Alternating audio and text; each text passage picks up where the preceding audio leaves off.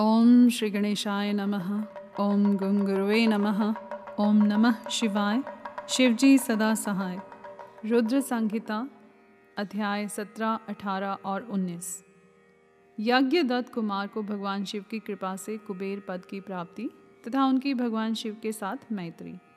सूत जी कहते हैं, मुनीश्वरों, ब्रह्मा जी की यह बात सुनकर नारद जी ने विनय पूर्वक उन्हें प्रणाम किया और पुनः पूछा, भगवान भक्त वत्सल भगवान शंकर कैलाश पर्वत पर कब गए और महात्मा कुबेर के साथ उनकी मैत्री कब हुई? परिपूर्ण मंगल विग्रह महादेव जी ने वहाँ क्या किया? यह सब मुझे बताइए। इसे सुनने के लिए मेरे मन में बड़ा कौतूहल है। ब्रह्मा जी ने कहा, नारद, सुनो। चंद्रमौली भगवान शंकर के चरित्र का वर्णन करता हूँ। वे कैसे कैलाश पर्वत पर गए और कुबेर की उनके साथ किस प्रकार मैत्री हुई? यह सब सुनाता हूँ। कामपिल्य नगर में यज्ञदत्त नाम से प्रसिद्ध एक ब्राह्मण रहते थे, जो बड़े सदाचारी थे। उनके एक पुत्र हुआ, जिनका नाम गुणनिधि था। वह बड़ा ही दुराचारी और जुआरी हो गया था। पिता ने अपने उस पुत्र को त्याग दिया। वह घर से निकल गया और कई दिनों तक भूखा भटकता रहा। एक दिन वह नवेद्य चुराने की इच्छा से एक शिव मंदिर में गया। वहाँ उसने अपने वस्त्र को जलाकर उजाला किया। यह मानो उसके द्वारा भगवान शिव के लिए दीपदान किया गया। तत्पश्चात वह चोरी में पकड़ा गया और उसे प्राण दंड मिला। अपने कुकर्मों के कारण वह यमदूतों द्वारा बांधा गया। इतने में ही भगवान शंकर के पार्षद वहाँ आ पहुँचे और उन्होंने उसे उनके बंधन से छुड़ा दिया। शिवगणों के संग से उसका हृदय शुद्ध हो गया था। अतः वह उन्हीं के साथ तत्काल शिवलोक में चला गया। वहाँ सारे दिव्य भोगों का उपभोग तथा उमा महेश्वर का सेवन करके कालांतर में वह कलिंग राज अरिंदम का पुत्र हुआ। वहाँ उसका नाम था दम। वह निरंतर भगवान शिव की सेवा में लगा रहता था। बालक होने पर भी वह दूसरे बालकों के साथ शिव का भजन किया करता था। वह क्रमशः युवावस्था को प्राप्त हुआ और पिता के परलोक गमन के पश्चात राज सिंहासन पर बैठा। राजा दम बड़ी प्रसन्नता के साथ सब और शिव धर्मों का प्रचार करने लगे। भूपाल दम का दमन करना दूसरों के लिए सर्वथा कठिन था। ब्राह्मण, समस्त शिवालयों में दीप दान करने के अतिरिक्त वे दूसरे किसी धर्म को नहीं जानते थे। उन्होंने अपने राज्य में रहने वाले समस्त ग्रामाध्यक्षों को बुलाकर यह आज्ञा दे दी कि शिव मंदिर में दीपदान करना सबके लिए अनिवार्य होगा। जिस जिस ग्रामाध्यक्ष के गाँव के पास जितने शिवालय हों वहाँ वहाँ बिना कोई विचार किए सदा दीप जलाना चाहिए। आजीवन इसी धर्म का पालन करने के कारण राजा दम ने बहुत बड़ी धर्म संपत्ति का संचय कर लिया। फिर वे काल धर्म के अधीन हो गए। दीप दान की वासना से युक्त होने के कारण उन्होंने शिवालयों में बहुत से दीप जलवाए और उसके फलस्वरूप जन्मांतर में वे रत्नमय दीपों की प्रभा के आश्रय हो अलकापुरी के स्वामी हुए। इस प्रकार भगवान शिव के लिए किया हुआ थोड़ा सा भी पूजन या आराधन समयानुसार महान फल देता है, ऐसा जानकर उत्तम सुख की इच्छा रखने वाले लोगों को शिव का भजन अवश्य करना चाहिए। वह दीक्षित का पुत्र, जो सदा सब प्रकार के अधर्मों में ही रचा पचा रहता था दैव योग से शिवालय में धन चुराने के लिए गया और उसने स्वार्थवश अपने कपड़े को दीपक की बत्ती बनाकर उसके प्रकाश से शिवलिंग के ऊपर का अंधेरा दूर कर दिया। इस सत्कर्म के फलस्वरूप वह कलिंग देश का राजा हुआ और धर्म में उसका अनुराग हो गया। फिर दीप की वासना का उदय होने से शिवालयों में दीप जलवाकर उसने यह दिक्पाल का पद पा लिया। मुनीश्वर, देखो तो सही, कहाँ उसका वह कर्म और कहाँ यह दिक्पाल की पदवी, जिसका यह मानव धर्मा प्राणी इस समय यहाँ उपभोग कर रहा है। तात यह तो उसके ऊपर शिव के संतुष्ट होने की बात बताई गई। अब एक चित्त होकर यह सुनो कि किस प्रकार सदा के लिए उसकी भगवान शिव के साथ मित्रता हो गई। मैं इस प्रसंग का तुमसे वर्णन करता हूँ। नारद, पहले के पाद्मकल्प की बात है। मुझ ब्रह्मा के मानस पुत्र पुलस्त्य से विश्रवा का जन्म हुआ और विश्रवा के पुत्र वैश्रवण कुबेर हुए। उन्होंने पूर्व काल में अत्यंत उग्र तपस्या के द्वारा त्रिनेत्रधारी महादेव की आराधना करके विश्वकर्मा की बनाई हुई इस अलकापुरी का उपभोग किया।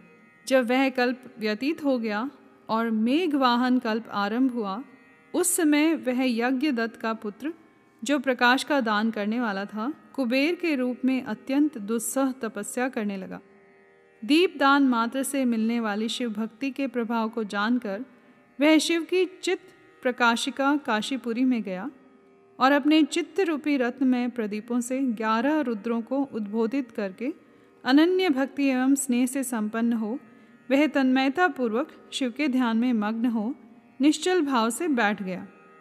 जो शिव की एकता का महान पात्र है तप रूपी अग्नि से बढ़ा हुआ है, काम, क्रोध आदि महाविघ्न रूपी पतंगों के आघात से शून्य है, प्राण निरोध रूपी वायु शून्य स्थान में निश्चल भाव से प्रकाशित है निर्मल दृष्टि के कारण स्वरूप से भी निर्मल है तथा सद्भाव रूपी पुष्पों से जिसकी पूजा की गई है, ऐसे शिवलिंग की प्रतिष्ठा करके वह तब तक तपस्या में लगा रहा जब तक उसके शरीर में केवल अस्थि और चर्म मात्र ही अवशिष्ट नहीं रह गए।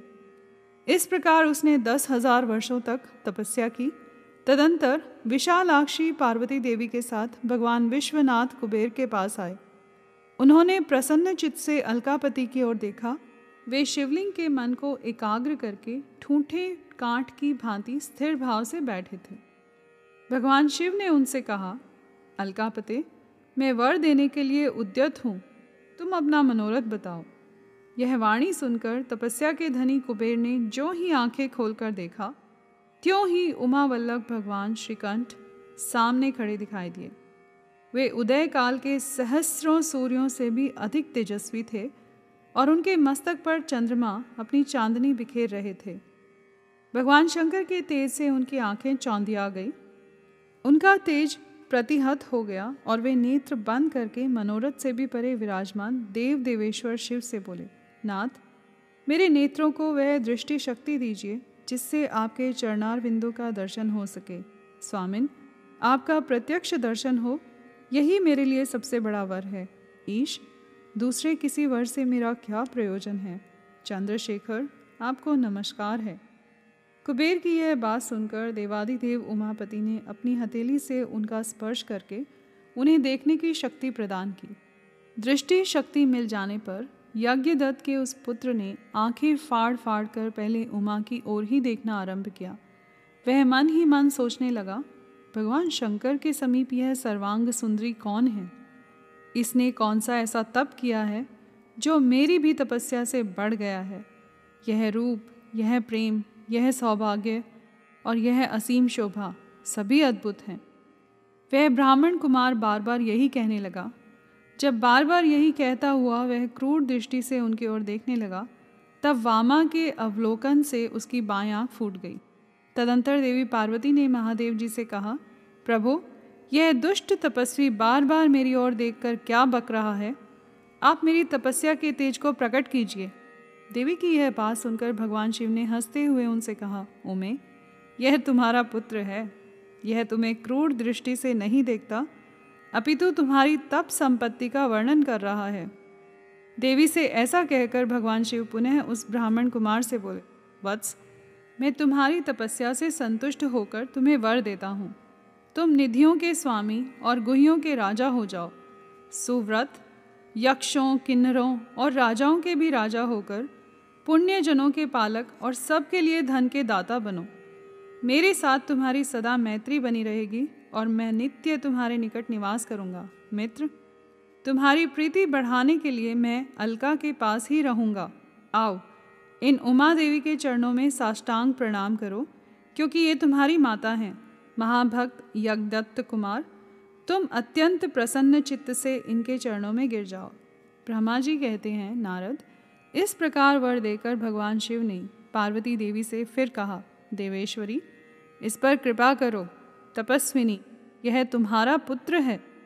भगवान शंकर का यह कथन सुनकर जगदम्बा पार्वती ने प्रसन्नचित हो यज्ञदत्त कुमार से कहा वत्स भगवान शिव में तुम्हारी सदा निर्मल भक्ति बनी रहे। तुम्हारी बाई आँख तो फूट ही गई है। इसलिए एक ही पिंगल नेत्र से युक्त रहो। महादेव जी ने जो वर दिए हैं, वे सब उसी रूप में तुम्हें सुलभ हों, बेटा। मेरे रूप के प्रति ईर्ष्या करने के कारण तुम कुबेर नाम से प्रसिद्ध होगे। इस प्रकार कुबेर को वर देकर भगवान महेश्वर पार्वती देवी के साथ अपने विश्वेश्वर धाम में चले गए। इस तरह कुबेर ने भगवान शंकर की मैत्री प्राप्त की और अलकापुरी के पास जो कैलाश पर्वत है, वह भगवान शंकर का निवास हो गया। यहाँ पर अध्याय सत्रह, अठारह और उन्नीस समाप्त हुए। कर्पूर गौरम, करुणावतारम, संसार सारम, भुजगेंद्रहारम, सदा वसंतम, हृदयारविंदे, भवम भवानी, सहितम नमामि।